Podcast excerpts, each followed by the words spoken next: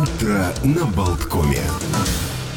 Между тем, утро на Болткоме продолжается. Олег Пеков в студии. Мне помогает Евгений Копеин за звукорежиссерским пультом.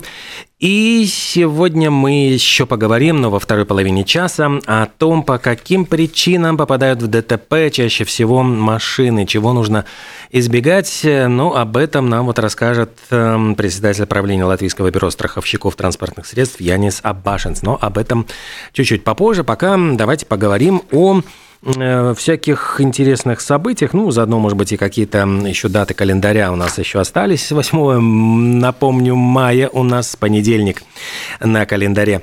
Э, в Соединенных Штатах Америки уже э, придумали то, над чем, вот казалось, мы смеялись еще не так давно, считая это фантастикой. Умный унитаз – Э, унитаз, ну точнее даже не сам унитаз, а сиденье для унитаза, который следит за показателями сердца и за вашей, так сказать, жизнедеятельностью, не только за продуктами этой жизнедеятельности, но и измеряет частоту сердечных сокращений, насыщение кислородом и составляет такую подробную картину состояния человека. Ну и вдруг, если чего-нибудь не понравится этому сидению, оно тут же вам порекомендует обратиться к врачу.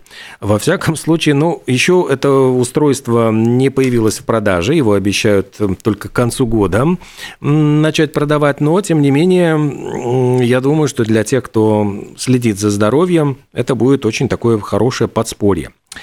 Еще, если говорить про новости науки, меня поразила э, совершенно новость про э, ученого из Гарварда, это молекулярный биолог Гарвардского университета Дэвид Синклер, который утверждает ни много ни мало, что ему удалось остановить старение. Э, вот якобы он по паспорту ему 53 года, а все тесты ДНК якобы вот говорят о том, что ему 43 года. В чем причина? Вот он рассказывает о том, что у него есть четыре способа, четыре, можно сказать, ну, такие повседневные привычки, которые, которых он придерживается и которые помогают ему остановить старение, поскольку биологический возраст измеряется здоровьем клеток, ну и задумался он над здоровым образом жизни, когда ему было 30 лет. Он э, в это время увлекался алкоголем, э, имел лишний вес и начал вдруг задумываться над тем, что это нездоровые, в общем-то, эти привычки могут сократить срок его жизни. И после чего он э, задумался над тем, как вот э, сохранить свое здоровье, как эм, что нужно поменять в жизни. И говорят, что вот сейчас он просто произвел фурор в области борьбы со старением. Он написал книгу на эту тему, э, создает подкасты. У него есть специальная компания, которая ну, пропагандирует вот эти здоровые привычки. А на самом деле их всего четыре, как я уже сказал, и они очень простые. Э, первая привычка – это физическая активность три раза в неделю. Ну, то есть, условно говоря, сходить в спортзал или позаниматься там дома, я уж не знаю как. Вторая привычка – это интервальное голодание. Здесь уже посложнее, наверное, требует расшифровки, но просто вот сообщаю вам. Третье – он э, пьет зеленый чай два раза в день. И, наверное, самое интересное – это четвертое. Он говорит о том, что нужно уменьшить стресс и, самое главное, вот э, избегать идиотов, как он выражается – в своей жизни, и тогда вы проживете гораздо дольше. Ох, как тут избежать стресса? Э, на коронации, наверное, Чарльз наш третий очень и очень волновался. Э, дело в том, что это действительно коронация прошла вот на минувшие выходные, и э, субботнюю эту церемонию посмотрело не так много человек. Ну, как не так много? 18, почти 19 миллионов наблюдало на 11 каналах и сервисах, но э, говорят о том, что это количество уступает, в принципе, как э, трансляции похорон матери Чарльза, ну или Карла III, королевы Елизаветы II, тогда э, аудитория составляла 26 миллионов человек – и в какой-то момент даже составляла 28. 24 э, миллиона зрителей наблюдали за свадьбой Чарльза и э, сына, точнее, Чарльза, э, принца Уильяма. 32 миллиона смотрели, когда хоронили принцессу Диану, вот первую жену Чарльза и мать вот Уильяма и Гарри. А еще говорят, что, в принципе, эта коронация даже уступила по совокупности аудитории телеобращению бывшего уже премьер-министра Бориса Джонсона, когда в марте 2020 года он объявил о том, что вот из-за COVID-19 э, вводится ну, первая такая блокировка, ограничения, то есть практически вот когда всю страну э, закрыли. И вот тогда говорят, что эту, э, это телеобращение посмотрело 28 миллионов человек. В общем, сравнили показатели и как-то немножечко пригорюнились, хотя на самом деле не так часто происходит коронация. Между прочим, это всего лишь вторая коронация, которую показывали по телевизору, и первая за 70 лет. Э, Причем первая, которую показывали в цвете, а если говорить про, про вот э, прошлую коронацию Елизаветы II, то тогда это было э, в 1953 году очень и очень э, революционным событием, потому что тогда впервые аудитория телевизионная э, аудиторию тех, кто слушал ее по радио. 27 миллионов человек смотрели по телевизору коронацию Елизаветы II, и только 11 миллионов слушали все происходящее по радио, хотя ну, до этого были показатели другие. Так что, ну, с другой стороны, может быть и хорошо, что не, не было такого ажиотажа. В конце концов, э, Чарльз и Камилла, может быть, хотели бы сохранить какую-то такую вот приватность. А еще, э, говоря про ученых, возвращаясь вот к новостям науки, ученым удалось, вот читаешь так новость, думаешь, господи, идентифицировать владельца кулона из клыка лося. Причем э, этот кулончик был изготовлен ни много ни мало 20 тысяч лет назад. Когда я прочитал заголовок, идентифицировали, я думал, что уже там имя, фамилию узнали, там паспортные данные, где проживал человек, в каком там, не знаю, районе, в каком поселке. Нет, оказалось, что они просто выделили древнюю ДНК из пористых материалов и сумели установить, что этим кулоном владела женщина из каменного века. Скорее всего, она была связана с популяцией охотников-собирателей, и родом она была из предгорья Алтайских гор – известно, что вот в этом кулончике просверлили отверстие для того, чтобы можно было его носить на веревочке, но пока вот никаких других данных установить не удалось. Но кулончик вот то ли был похоронен с этой женщиной, то ли там потерян, я уж не знаю всех подробностей, но говорят, что пока ученые вот могут точно сказать, это был Homo sapiens или неандерталец, ну и откуда родом, какие там родственные связи происходили. Так что Э, до каких-то уже прямо идентификаций пока что еще не доходит. Еще одна вот новость, которая тоже связана с миром науки. В Египте сейчас заволновались, потому что удалось обнаружить туннель, и говорят, что он может привести к гробнице ни много ни мало Клеопатры и ее супруга Марка Антония. Этот туннель был обнаружен в прошлом году под руинами древнего храма, который, в свою очередь, расположен в древнем городе Тапосирис Магна. И группа археологов э, наткнулась на это массивное сооружение, причем на уже на глубине 13 метров, Туннель достаточно высокий, там его высота составляет 2 метра, и он высечен сквозь толщу песчаника, причем идет больше, чем на километр. Специалисты называют его настоящим чудом э, вот такой строительного искусства, и отмечают, что предназначение этого туннеля пока вот неизвестно, однако эксперты уже выдвинули версию, а не ведет ли он к потерянной гробнице вот этой царицы Египта Клеопатры. Может быть, именно здесь находится и ее гробница, ну и, наверное, там останки ее супруга Марка Антония.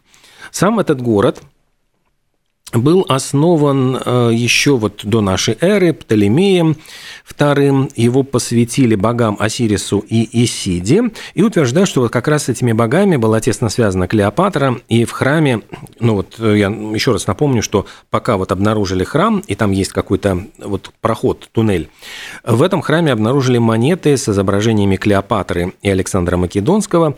Ну и вот считают, тогда все вот так разволновались и говорят, а вдруг и гробница Клеопатры Клеопатры где-то здесь находится на территории этого комплекса. Пока еще вот все это разгребают, изучают, но как говорится, будем следить за событиями и расскажем вам обязательно, если что-то найдут, потому что действительно это очень и очень любопытный, ну, может быть, такое открытие, потому что гробница Клеопатры до сих пор неизвестно, где она была похоронена. Еще ученые, за что им огромное спасибо, обнаружили любопытный способ избавления от ночных кошмаров. И э, оказалось, что от ночных кошмаров можно избавиться при помощи всего лишь двух аккордов э, фортепианных, которые э, вызывают положительные переживания, эмоции. И они попытались вот как-то переписать вот частые кошмары в позитивном ключе и ввели опыты на 36 э, пациентах с расстройствами сна и утверждают, что якобы вот э, в течение двух недель, пока они заполняли эти дневники сновидений, спали они в наушниках, и звук вот этого фортепианного аккорда воспроизводился каждые 10 секунд в, фазе быстрого сна, в которой чаще всего и происходят кошмары. И якобы вот количество кошмарных снов снизилось по сравнению с контрольной группой. Вот такие хорошие, позитивные Э, новости.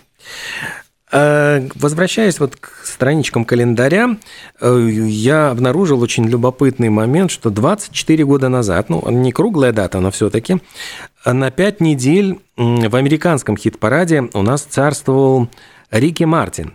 Песня, которая когда-то гремела и была настолько популярна, что практически вот э, привязывалась от нее избавиться было невозможно, как от ночного кошмара. Песня называлась «Living la vida loca», как ее там только не переделывали, и «Время любви далекой», как потом пел Филипп Киркоров. Но, мне кажется, хороший повод вспомнить о том, что 24 года прошло с того момента, как эта песня ворвалась в нашу жизнь и э, сделала ее... Никогда уже наша жизнь не будет прежней после того, как эта песня стала частью нашей жизни. Давайте вспомним ее.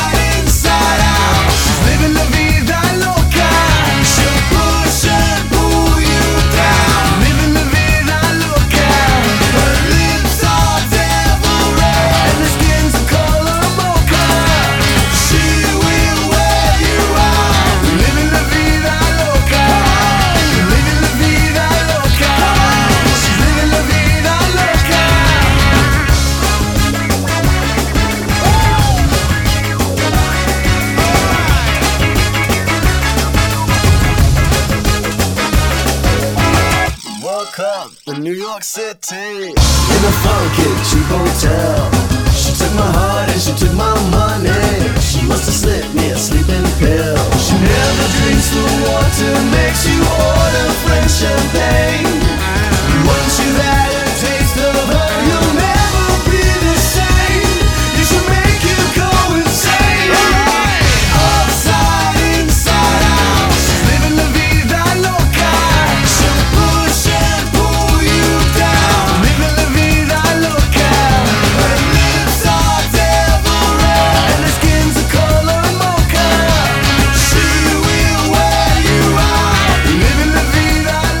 24 года уже этой песни, которая гремит, э, не переставая с тех пор, с 99 -го года, в исполнении Рики Мартин, да и других артистов тоже. Ну, а куда больше лет э, портрету Монны Лизы, Леонардо да Винчи. И вот только сейчас итальянский историк Сильвано Винчетти сумел идентифицировать, эм, э, где же изображена вот Джаконда, собственно говоря. И он уверяет, что это мост Ромито ди Латерна Серна в провинции Арецо. Э, дело в том, что сама картина, ведь она нарисована в такой манере, как э, есть специальный даже термин, сфумато. То есть там нету, невозможно найти вот эти вот э, отдельные мазки, все это сливается вот в какую-то такую вот как будто бы дымку, но тем не менее на заднем фоне изображен такой вот этрусско-римский мост, который идентифицировал Винчетти, использовал исторические документы, фотографии местности и говорит, что как раз вот река Арно в этом, на этом участке территории очень и очень соответствует именно тому, что Леонардо изобразил на пейзаже вот на этой знаменитой картине. И самая главная деталь заключалась в количестве арок. Там э, на этом мостике на картине Леонардо четыре арки, столько же вот арок и этого моста Ромито. Э, Причем даже этот историк Сильвано Винчити говорит, что Леонардо да Винчи в то время проживал неподалеку и, скорее всего, вот э, ходил мимо этого мостика, может быть, даже по этому мостику, поэтому и нарисовал его на этой картине. Э, между тем, вот было время, когда невозможно было посмотреть, полюбоваться на эту картину в Лувре, потому что закрывали и сообщения, и закрывали все музеи, не работали, можно было только вот, может быть, в интернете э, наслаждаться, гулять по всевозможным музеям. Было время, сейчас кажется, это уже что-то, вот, что-то, что ушло в прошлое. Но, тем не менее, Всемирная организация здравоохранения только сейчас сообщила о прекращении пандемии. Она заявила, что коронавирусная инфекция COVID-19 уже, цитирую, не представляет собой глобальную чрезвычайную ситуацию в области здравоохранения. Конец цитаты. Э, это основывается на статистике. Уровень смертности от вируса снизился от 100 тысяч человек в неделю, это было в январе 2021 года, до 3,5 тысяч вот в нынешние дни.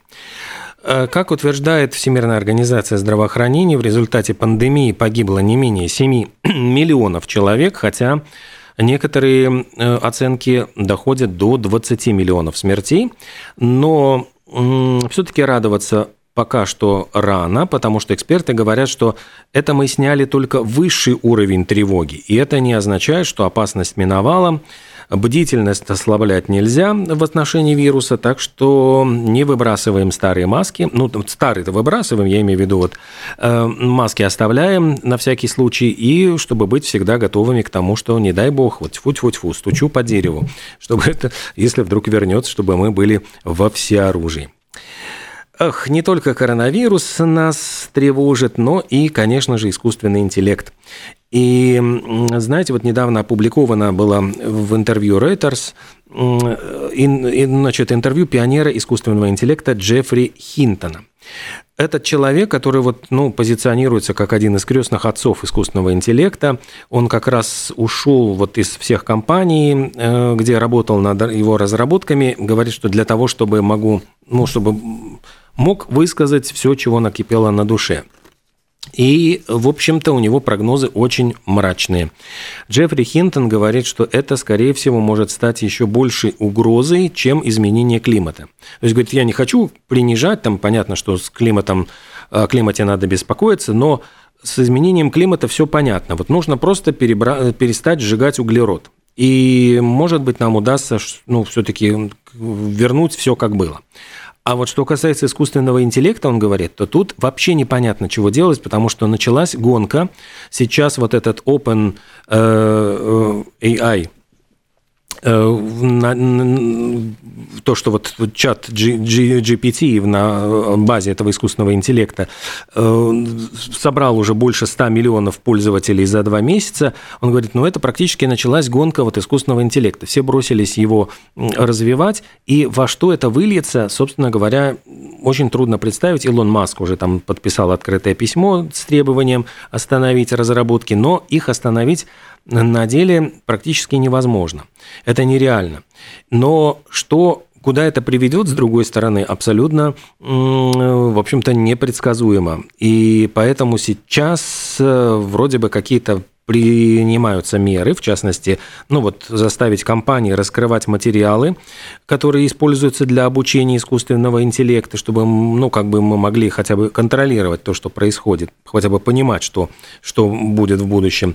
Ну и пока вот все технические лидеры и политические лидеры пытаются э, договориться, но вот этот Хинтон говорит, это повлияет на всех нас, причем как повлияет, абсолютно непонятно.